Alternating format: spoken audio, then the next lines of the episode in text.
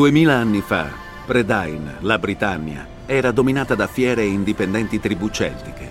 Alcune esportavano sul continente le eccedenze di cereali e bestiame, altre estraevano rame, stagno, argento e oro.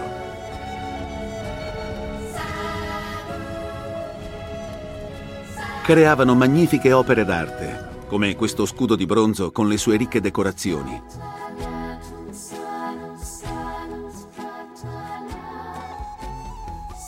E collari d'oro, simboli di potere e di autorità. Roma aveva già sconfitto i Celti dell'Europa continentale. Era venuto il momento della Britannia.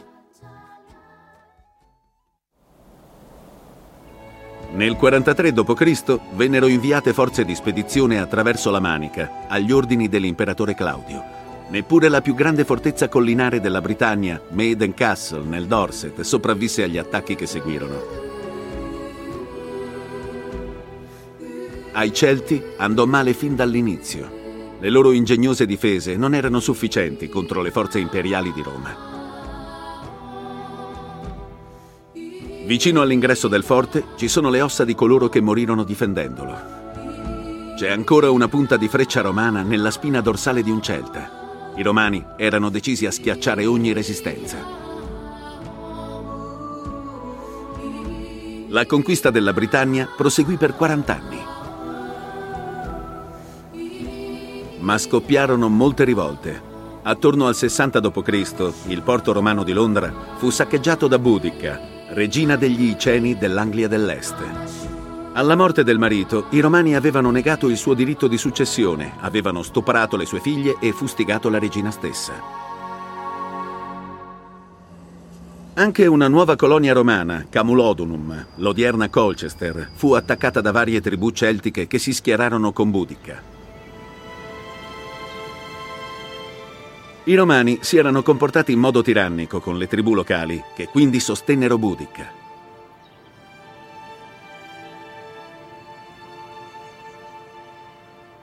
Le forze celtiche erano numerose, ma anche molto disorganizzate. Nella battaglia culminante contro i Romani, in un luogo ignoto delle Midlands, vennero massacrati 80.000 Celti. La morte di Boudica segnò la fine della resistenza nel sud-est della Britannia.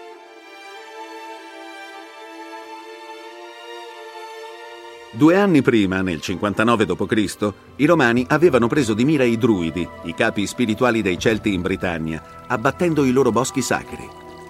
Secondo lo storico romano Tacito, furono abbattuti i boschi sacri e i loro riti superstiziosi e selvaggi, poiché essi consideravano precetto divino che i loro altari fumassero di sangue di prigionieri e che si dovessero consultare gli dei servendosi di viscere umane.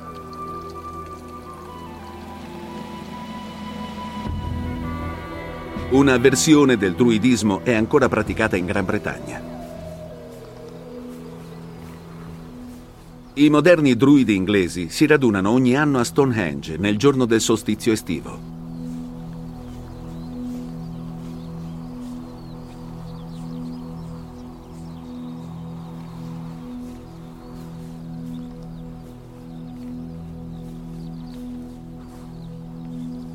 Il solstizio è reale il sito è reale, ma i rituali sono fasulli.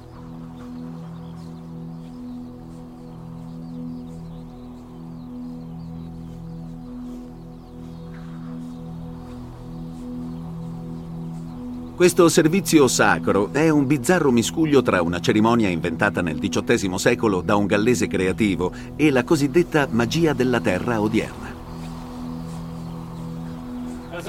Come offerta all'unico e ineffabile, abbiamo raccolto questi rami per nutrire il fuoco sacro. Come fecero i nostri saggi antenati, così facciamo noi nel nostro giorno di maggiore crescita.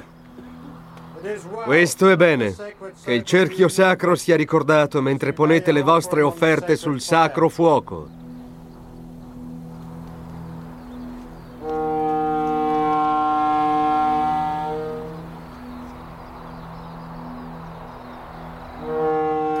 Nel primo secolo a.C., il greco Diodoro Siculo scrisse che le offerte di ringraziamento venivano presentate da uomini che conoscevano la natura del divino e che parlavano la lingua degli dei.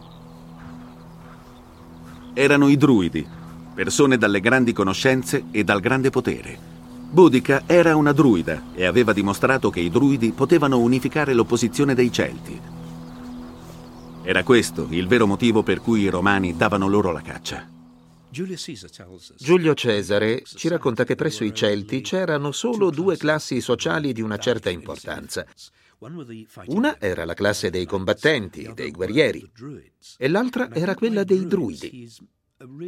Io credo che con druidi lui intendesse tutti i membri eruditi della società, con tutte le loro varie funzioni, ma il compito più importante dei druidi era fare da intermediari tra gli uomini e gli dei. Le persone comuni potevano comunicare con gli dei solo attraverso un druido. I druidi avevano quindi un enorme potere, perché una persona che non poteva comunicare con gli dei, era scomunicata, diciamo, non aveva potere, non valeva niente e veniva emarginata. Quindi tutti dovevano fare quello che dicevano i druidi. I druidi erano tanto potenti che potevano stabilire le regole e assicurarsi che fossero rispettate. Potevano anche stabilire come dovevano comportarsi due tribù, una rispetto all'altra. I corsi e gli specchi d'acqua avevano un significato particolare nella religione celtica. Erano considerati vie d'accesso all'aldilà. I druidi conoscevano i ritmi della natura e le proprietà delle piante sacre come il vischio. Secondo lo scrittore classico Plinio, i druidi consideravano il vischio un simbolo di fertilità. Avevano anche un calendario che segnava i giorni, i mesi, gli anni e le fasi della luna. Questo calendario di bronzo del primo secolo mostra un anno di 354 giorni, diviso in 12 mesi. Secondo gli archeologi, potrebbe essere stato infranto intenzionalmente per impedire che i suoi segreti cadessero in mano ai romani. Il calendario fornisce le date di festività importanti, come Samen, il pericoloso momento tra l'anno vecchio e l'anno nuovo in cui gli spiriti vagavano liberi. Ci sono determinati momenti dell'anno in cui l'aldilà, per motivi evidenti, è ritenuto molto più vicino al nostro mondo, quindi è molto più facile varcare il confine e perdere l'orientamento e ritrovarsi a vagare nell'oltretomba. Tutto questo si ritrova nel folklore moderno irlandese e suppongo anche in quello di altri paesi celtici, anche al giorno d'oggi. Le leggende parlano di persone che si smarriscono, che entrano in una grotta e si ritrovano nell'oltretomba, stanno lì per cinque minuti e poi tornano in questo mondo, vanno a casa e trovano tutti vecchissimi oppure morti, cose del genere. Le antiche credenze non sono mai scomparse del tutto. Oggi è San Patrizio, questo è il suo monte e questi sono pellegrini irlandesi cattolici.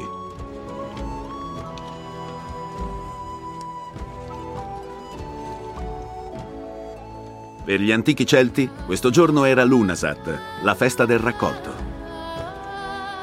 Migliaia di pellegrini, giovani e vecchi, vengono qui per salire sul monte. Non ci furono grandi conflitti tra le antiche credenze pagane e il cristianesimo. I santi celtici, come Patrizio, erano saggi e cercavano di facilitare la conversione.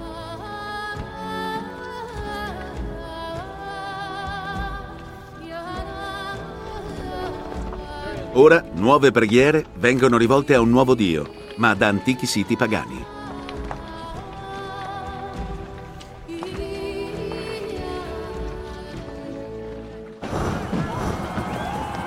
Oggi Edimburgo, la capitale di una nazione celtica, celebra il primo giorno di maggio. Nell'antico calendario celtico questa festa si chiamava Beltane. La regina di maggio passa da una parte dell'anno alla successiva. Queste scene fanno pensare ai roghi di esseri umani, gli uomini di Vimini, descritti da Cesare. Altri scrittori classici hanno descritto i sacrifici umani del mondo celtico. Strabo says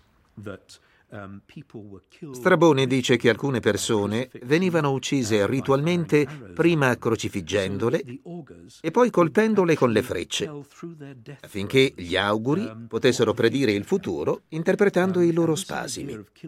Uh, Credo che questo concetto dell'uccidere le persone e guardarle morire fosse molto importante.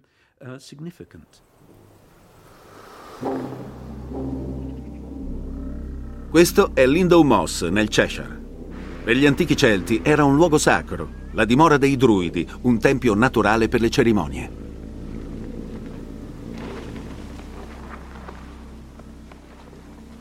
Nel 1984 vi fu una notevole scoperta.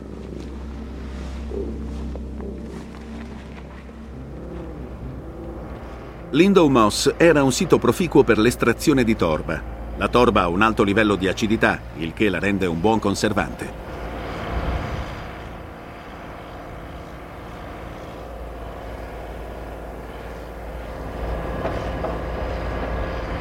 Dalle acque del Moss emerse un cadavere in buone condizioni.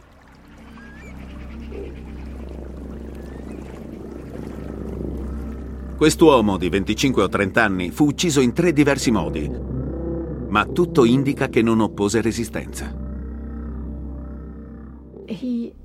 Subì qualcosa che non faceva parte della tripla esecuzione. Un colpo misericordioso dietro la testa abbastanza forte da stordirlo. In seguito fu estremamente preciso. Evidentemente la tripla esecuzione fu effettuata da un carnefice molto esperto che sapeva quello che stava facendo. Fu strangolato e quasi simultaneamente gli venne tagliata la gola. Quelli erano due dei tre strumenti di morte, la corda e il coltello. E poi probabilmente cadde in avanti nell'acqua. O vi fu spinto. E così annegò anche. Ma il tutto fu eseguito con estrema abilità. Non fu un'aggressione o un lavoro improvvisato.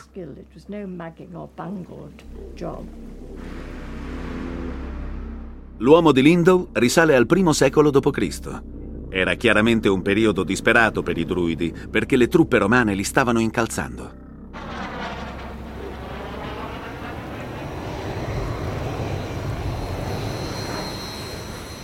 Durante la seconda guerra mondiale, la RAF costruì una nuova base a Valley, nell'isola di Anglesey, la capitale dei druidi della Britannia.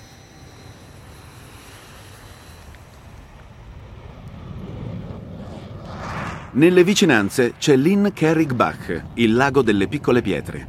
Un tempo l'invaso era molto più grande. Come Lindow Moss produsse reperti sorprendenti e scoperti in modo molto insolito.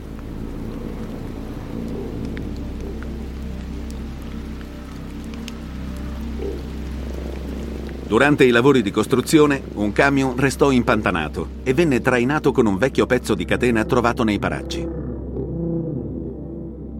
Un esame più attento rivelò che era una catena celta da schiavi del I secolo d.C. In seguito alla scoperta, il lago fu dragato. Ne emersero offerte da tutta la Britannia. Spade e altre armi rese inutilizzabili. Una disperata supplica agli dei, che evidentemente non fu esaudita, perché i druidi di Anglesey vennero annientati dai romani. Ma solo un terzo della Britannia finì sotto il gioco romano.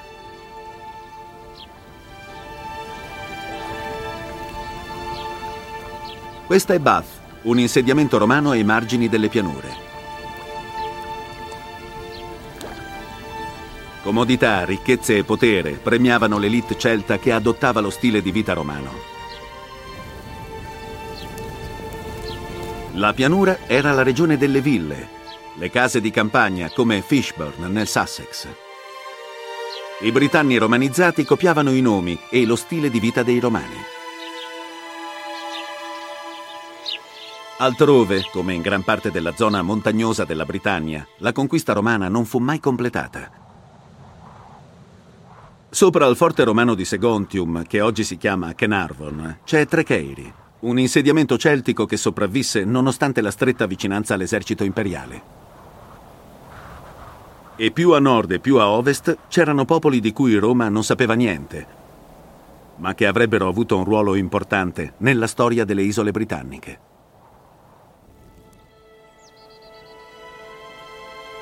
L'impero romano si stava disintegrando. Roma era vecchia e moriva lentamente.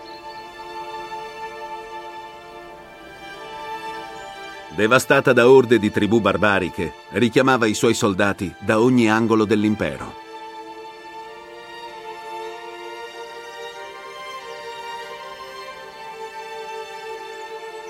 La partenza dalla Britannia delle ultime legioni romane alla fine del IV secolo d.C. lasciò un vuoto di potere. Ne approfittarono i pitti della Scozia e le tribù celtiche irlandesi, che fecero incursioni nella parte pianeggiante della Britannia. All'inizio incontrarono ben poca resistenza.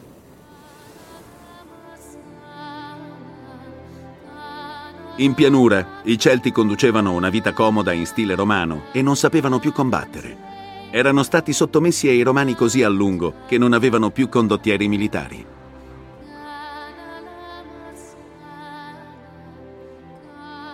Ma a un certo punto, un capo clan iniziò a opporsi agli attacchi dal nord. Veniva dalle terre di confine gallesi e prese il potere. Il suo nome era Vortigern. cercò alleati che lo aiutassero a respingere i Pitti. Nel 449 d.C., secondo Gildas, monaco e storico celtico, Vortigern strinse un accordo con dei mercenari del continente. Un accordo che avrebbe avuto notevoli conseguenze sulla storia delle isole britanniche. Vortigern aveva un problema. Dopo la partenza dei Romani, la vecchia provincia romana della Britannia non era più in grado di respingere gli attacchi nemici, soprattutto quelli dei Pitti provenienti dal nord. I britanni chiesero aiuto ai romani due volte, secondo Gildas, e lo ricevettero in entrambe le occasioni.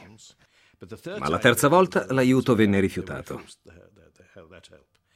Quindi il concilio dei re della provincia, sotto la supervisione di Vortigern, decise di chiedere ai mercenari anglosassoni di aiutarli a respingere i Pitti.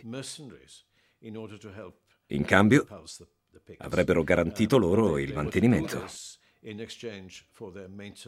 E quello fu il primo accordo. All'inizio non ci furono avvisaglie di pericolo, perché solo tre navi attraversarono il mare del nord e approdarono sulla costa del Kent. Ma il capo sassone Engest e suo fratello Orsa avevano le idee chiare.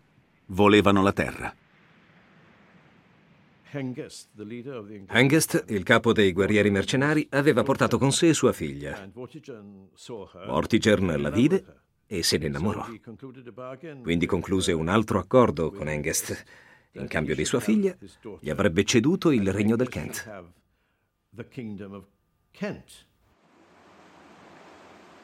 Vortigern consegnò agli anglosassoni una parte del paese. E questo servì solo a stimolare il loro appetito. Il rapporto tra Vortigern e Hengest culminò in quella che è conosciuta come la notte dei lunghi coltelli. Si racconta che venne organizzata una festa a cui furono invitati 300 nobili britanni e 300 capi anglosassoni. A un segnale di Hengest, stabilito in precedenza, gli anglosassoni estrassero i coltelli e pugnalarono i nobili britanni. Dopo questo episodio, un po' per volta, gli anglosassoni occuparono gran parte dell'isola. I traditori germanici diventarono gli inglesi odierni.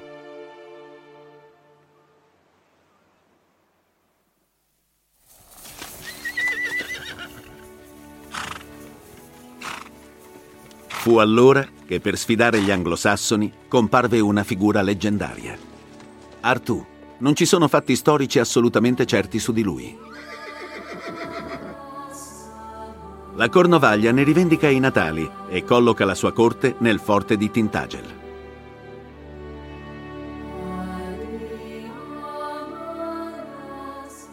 Nel 1998 vi fu scoperta questa pietra su cui è inciso il suo nome, Artù.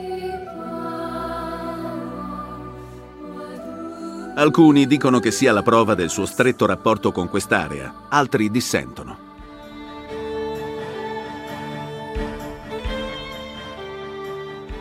La presenza costante di Artù nel folklore celtico può indicare che fu ispirato a una persona reale, Sicuramente ci fu un capo della resistenza, un comandante di cavalleria, che sconfisse gli anglosassoni. Forse fu proprio l'Artù storico che diede ai britanni 50 anni di tregua dopo la vittoria di Montebedon alla fine del V secolo. Gli anglosassoni erano stati fermati, per i britanni la situazione si era capovolta. La guerra scoppiò nuovamente nella seconda metà del VI secolo. Fu allora che gli anglosassoni conquistarono rapidamente le terre più fertili.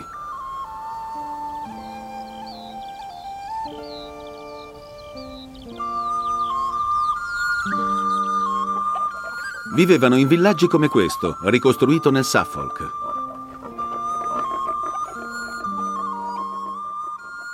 Anglosassoni e britanni vivevano gli uni accanto agli altri, ma raramente si mescolavano. Le loro differenze culturali diventarono radicate, permanenti.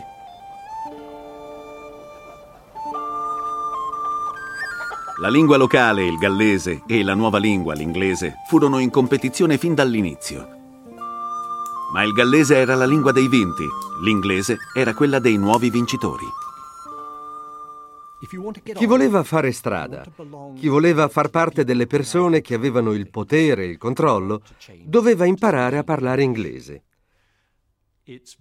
È incredibile il fatto che pochissime parole gallesi o britanne siano state inglobate nell'inglese, perché per secoli, o anche per millenni, se si calcola fino a oggi, deve esserci stata moltissima gente bilingue.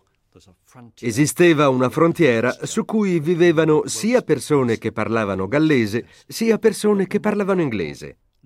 Ma le parole gallesi emigrate nell'inglese sono più o meno dieci, che è un numero molto basso. La spiegazione comune è questa coloro che avevano il potere politico e che si consideravano inglesi perché parlavano inglese non usavano mai parole gallesi, perché questo avrebbe indicato che appartenevano al gruppo dei vinti. Ed era in arrivo un'ulteriore sconfitta.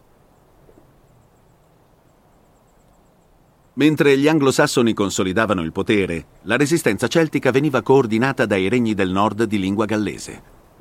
300 capi delle tribù celtiche della Britannia si radunarono a Edimburgo. Festeggiarono per un anno nella grande sala del re dei Gododin. I bardi cantarono le gloriose imprese del passato, le vittorie che sollevavano gli spiriti. E poi marciarono verso sud per scacciare gli arroganti usurpatori. È qui che le forze avversarie si scontrarono nel 590 d.C. L'esercito britannico oggi si addestra qui, a Catterick, in gallese Catrite.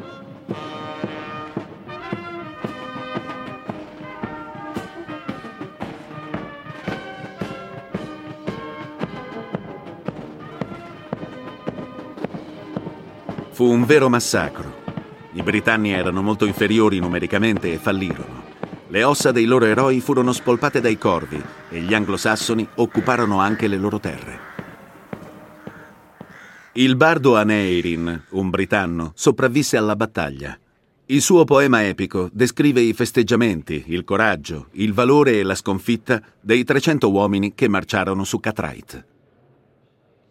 Gwiraidd i Catraeth gyda'r wawr, barhaodd ei natur ei bywyd yn fawr, medd o vent, melin, melis, maglawr. Am flwyddyn bu lawen lawer cerddor. Il poema di Aneirin è tra le opere letterarie europee più antiche a nord delle Alpi. Fu scritto in gallese da bardi scozzesi e narra di eventi avvenuti in Inghilterra, ma queste nazioni non esistevano ancora. Il massacro di Catrite segnò l'inizio della fine del regno dei Gododin. Edimburgo, la capitale e capitale della futura Scozia, venne deceltizzata e anglicizzata. A sud, l'avanzata degli anglosassoni proseguiva a pieno ritmo. I britanni nativi furono spinti a sud, in Cornovaglia, e a ovest nel Galles. Per isolare i gallesi, nell'800 d.C., Offa costruì questo fossato. Offa fu il primo re a definirsi re degli inglesi. E il Galles? Il termine Whale significa stranieri e il Galles si chiamava Wales in inglese. Il fossato non fu altro che un tentativo di separare due popoli, di creare un apartheid. I gallesi erano esiliati, stranieri nella loro stessa terra. Nessuno sa esattamente come o quando il cristianesimo approdò nel mondo celtico. Quando Patrizio andò alla conquista del mondo pagano irlandese, la maggior parte delle popolazioni celtiche seguiva credenze religiose che risalivano all'età del ferro. L'evento chiave si svolse qui, sulla collina di Slane. Patrizio vi accese il falò pasquale in piena vista dalla collina di Tara, dove era in corso il concilio dei grandi re pagani dell'Irlanda. Fu una grande sfida e divenne una vittoria simbolica.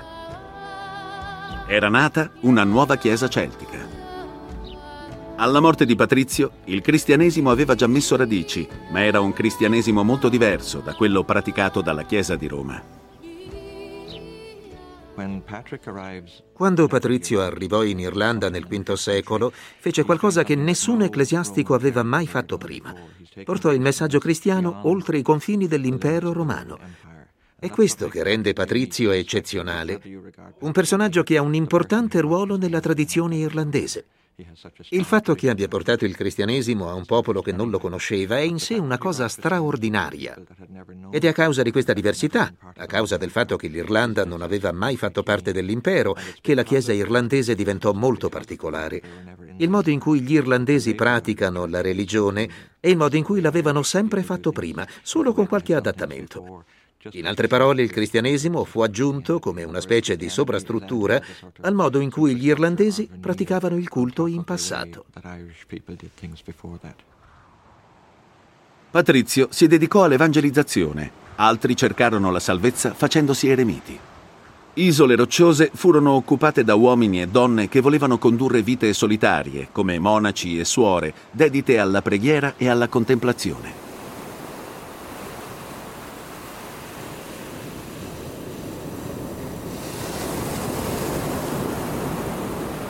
La chiesa celtica era vivace ed esuberante.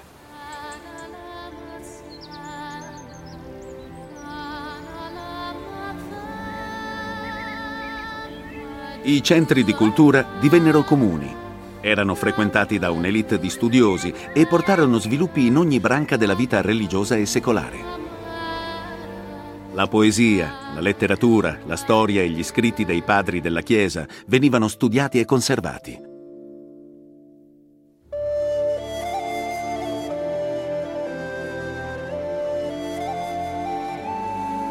I monasteri celtici mantennero in vita opere che andarono perdute sul continente, devastato dai barbari. Studiavano e copiavano. Le ricche e complesse miniature di manoscritti come il libro di Kells contrastano notevolmente con le vite semplici e austere dei monaci che le producevano.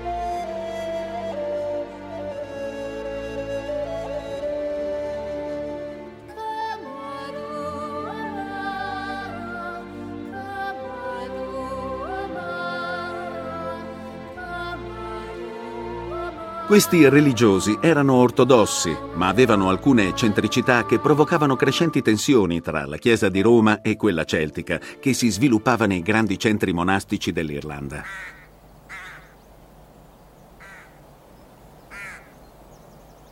Al cuore del conflitto c'era una divergenza sulla data in cui celebrare una delle più grandi festività cristiane, la Pasqua. Roma in generale dava in escandescenze quando sentiva parlare delle usanze irlandesi. Sappiamo che già in tempi molto remoti, vale a dire intorno al 600, Colombano era stato accusato di eresia dai vescovi franchi. Fu convocato a un sinodo, gli venne ordinato di andare a fornire spiegazioni. Si rese conto che il clero si stava coalizzando contro di lui Quindi decise di scatenare una specie di guerra preventiva. Andò direttamente a Roma e scrisse la prima delle sue lettere, la più famosa. La prima lettera a Gregorio Magno, o Gregorio I, riguarda proprio la questione della Pasqua. È un documento notevole, perché Colombano si rivolge al Papa senza alcuna remora e più o meno gli dice guarda, tu ci stai raccomandando questo tuo calendario. Noi l'abbiamo guardato, l'abbiamo provato. I nostri matematici l'hanno studiato attentamente ed è sbagliato, è folle, non funziona. Quindi ci atterremo al nostro e voi, se avete un po' di buonsenso, farete altrettanto, seguirete il nostro. È un documento assolutamente sensazionale perché rivela un livello di autosufficienza e di sicurezza che, per esempio, sarebbe improponibile per la Chiesa cattolica irlandese di oggi. Purtroppo non disponiamo della risposta. La lettera giunse a Roma quasi sicuramente, ma o il Papa non rispose, forse perché era così straordinariamente esplicita e diretta, o la risposta si è perduta. Di fronte all'intransigenza celtica, le autorità religiose a Roma decisero di mettere fine alle divergenze e obbligare la Chiesa celtica a seguire le regole romane. Il Papa Gregorio I progettò una campagna intensiva per convertire gli inglesi.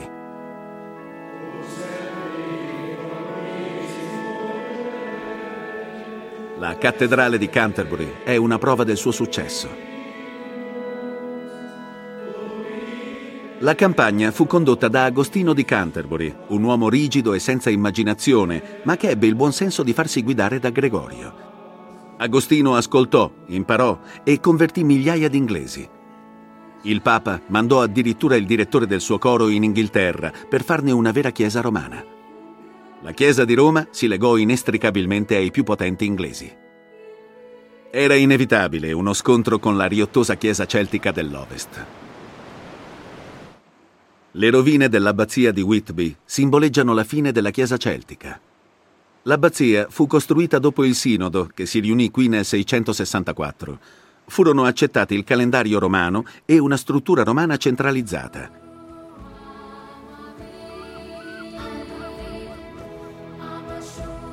Il seme della Romanitas, piantato dal Papa e coltivato dagli anglosassoni, sopraffece la Chiesa celtica dell'Ovest.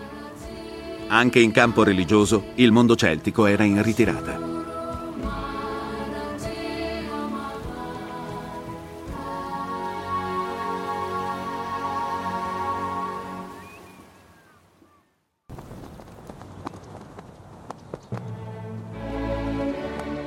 Nel 2001 c'è stato il duecentesimo anniversario dell'atto di unione di Gran Bretagna e Irlanda, ma non è stato festeggiato.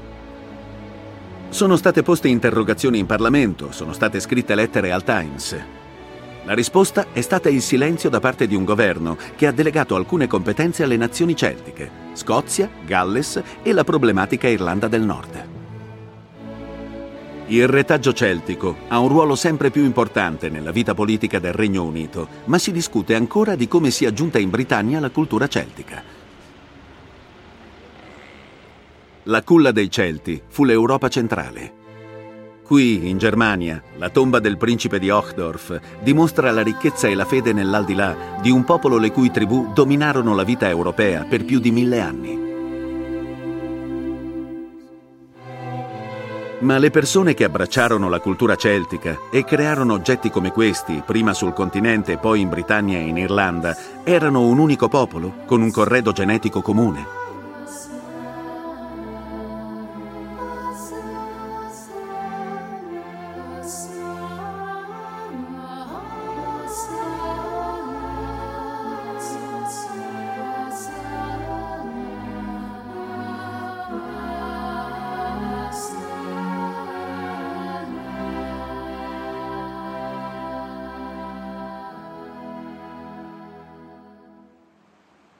E i gruppi di lingua celtica che vivono isolati in zone montuose o lungo certe coste della Gran Bretagna potrebbero essere i resti viventi dei popoli celtici dell'Europa centrale?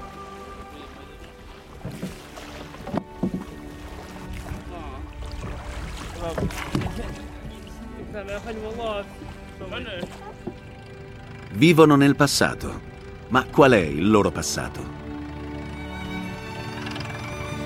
Per la prima volta viene intrapresa una ricerca genetica per determinare la loro origine.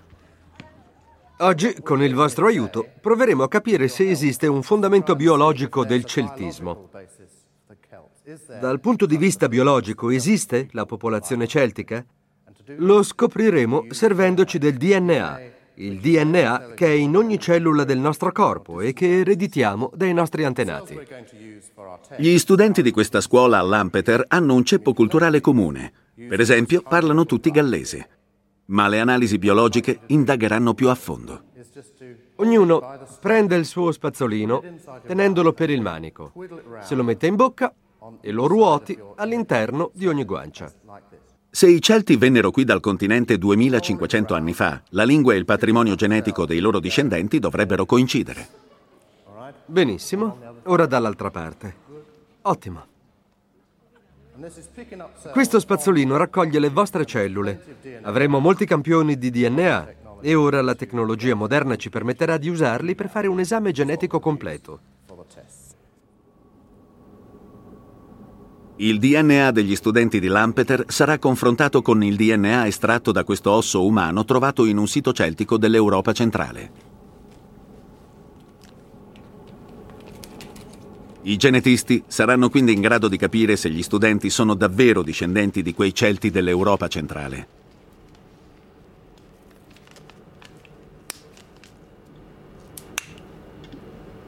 Se lo sono, i geni ereditati dalle loro madri, il DNA mitocondriale, dovrebbero combaciare.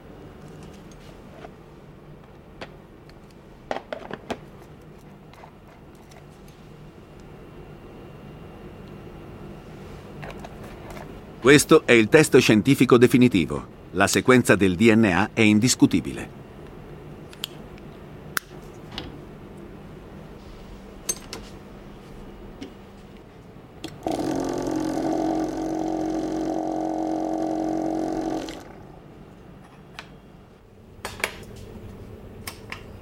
Questa sequenza è diversa per ognuno degli studenti di Lampeter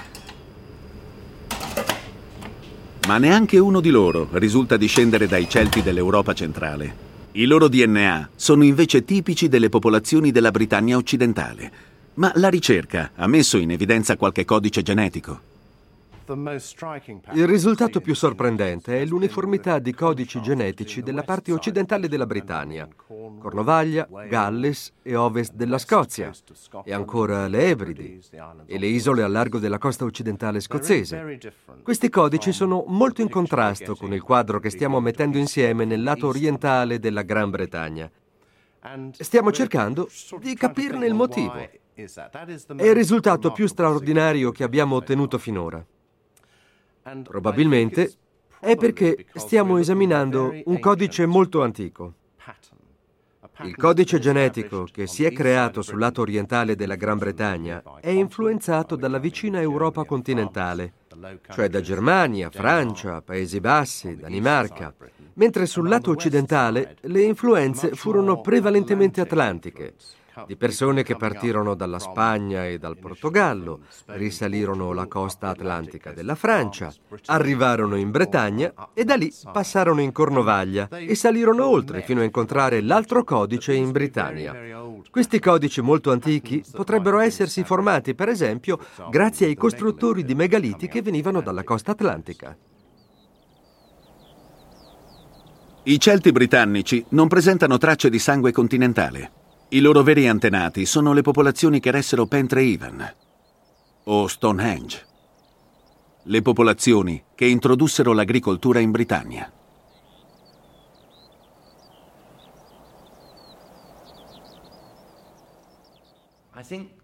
Penso che l'idea più comune e più popolare, accettata quasi da tutti, sia che i Celti arrivarono qui da qualche altra area, che ci fosse un popolo celta che emigrò in Britannia e in Irlanda nel 1000 a.C. o qualcosa del genere. In questo senso direi che no, non ci fu niente del genere. Se si guarda l'archeologia irlandese, per esempio, si vedono archeologi che fanno l'impossibile pur di riuscire a individuare l'immigrazione dei Celti, ma non la scoprono perché non esiste. Quindi forse è morto il mito dell'immigrazione dei Celti, ma le loro lingue. L'isola di Man, un'isola spesso trascurata nella storia dei Celti. Da secoli gode di una certa indipendenza, ma vi si trova un triste cimitero. contiene la tomba dell'ultima persona di lingua manx o mannese, Edward Madrell. Con lui morì una lingua celtica. Altri celti sono decisi a impedire che accada la stessa cosa alle loro lingue.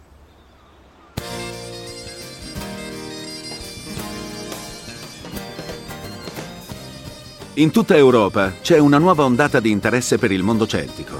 In Francia la lingua bretone è sicuramente viva. Tutta la cultura ha beneficiato dell'apporto di nuova linfa.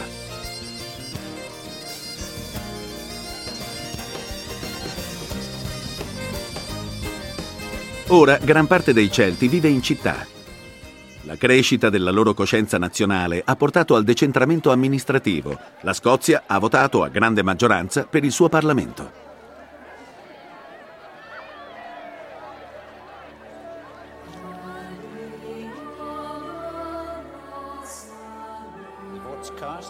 Voti a favore di un Parlamento scozzese sono 56.923, che rappresenta il 79,6% dei voti. In Galles ce l'hanno fatta per poco, ma la situazione è in evoluzione. I voti a favore dell'Assemblea gallese sono 49.000.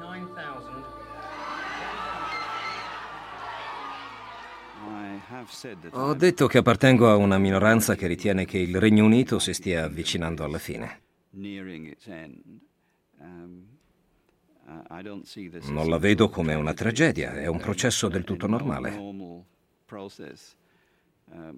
Gran parte degli stati politici ha un arco di vita limitato. Il Regno Unito, che ha quasi 300 anni, è abbastanza vecchio per gli standard europei. Il Regno Unito non è una nazione vera e propria, è un regno composito. Un regno piuttosto complicato che ha già iniziato a disintegrarsi con il distacco dell'Irlanda nel 1922. E io credo che il processo accelererà.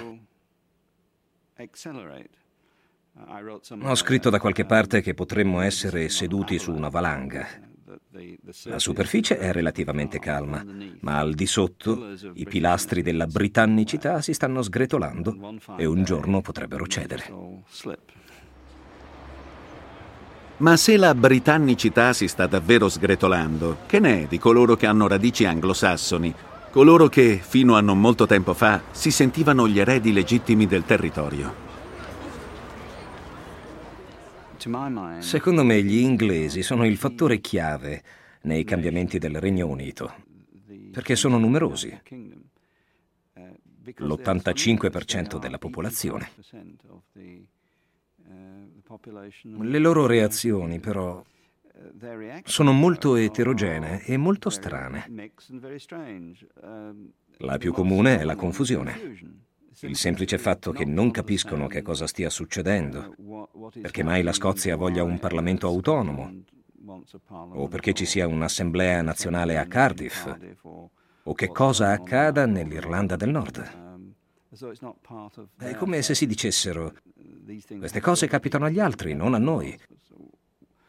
Che cos'è tutta questa storia? Che cos'è questa discussione sulla britannicità? Nessuno sa ancora che cosa significhino questi cambiamenti.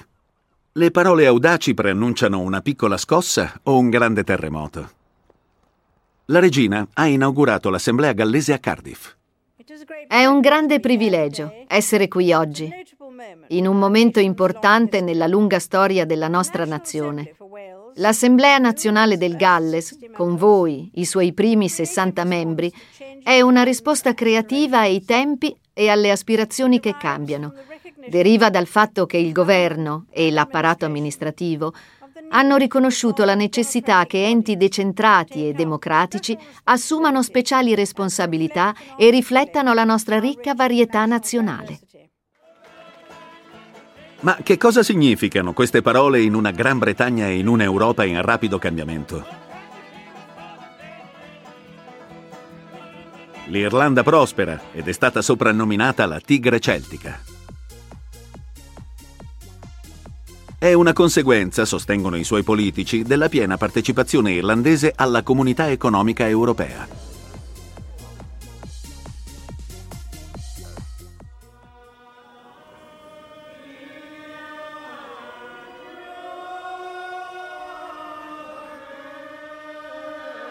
Le persone fiere di essere irlandesi, bretoni, scozzesi o gallesi non sono più contadini con il berretto in mano.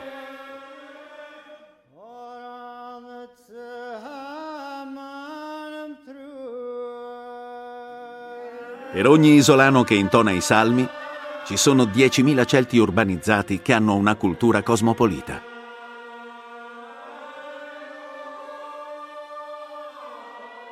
I Celti hanno sempre fatto tutto a modo loro. Ora le loro scuole, le loro lingue, la loro cultura e il loro potere aumentano. L'identità celtica viene apprezzata.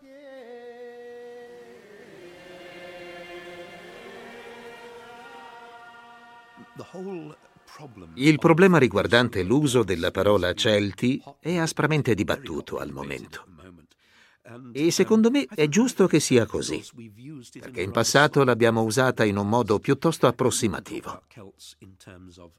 Si può parlare di Celti in termini di lingua. C'è un gruppo di lingue celtiche che sono state parlate in gran parte dell'Europa occidentale, senza dubbio. Se i Celti erano quelli che parlavano lingue celtiche, tutto bene. Li si può definire Celti anche per gli stili artistici e le credenze che li ispiravano, altrettanto diffusi in gran parte dell'Europa occidentale. Ma se con la parola Celti si indicano i popoli che usavano questo nome, allora deve avere un senso molto più ristretto. I britannici, per esempio, non si sono mai chiamati così. In questo senso più ristretto non si possono definire celti molti popoli che vengono ritenuti tali. Non è una questione semplice. Io penso che abbiamo usato male questa parola in passato, ma che possiamo continuare ad usarla purché ci ricordiamo che è un concetto indistinto. È un concetto reale ma indistinto e questo fa parte del suo fascino. Il fascino è temporaneo. La fine di una cultura sarebbe permanente. I Celti sono sempre in allerta e non svaniranno senza combattere.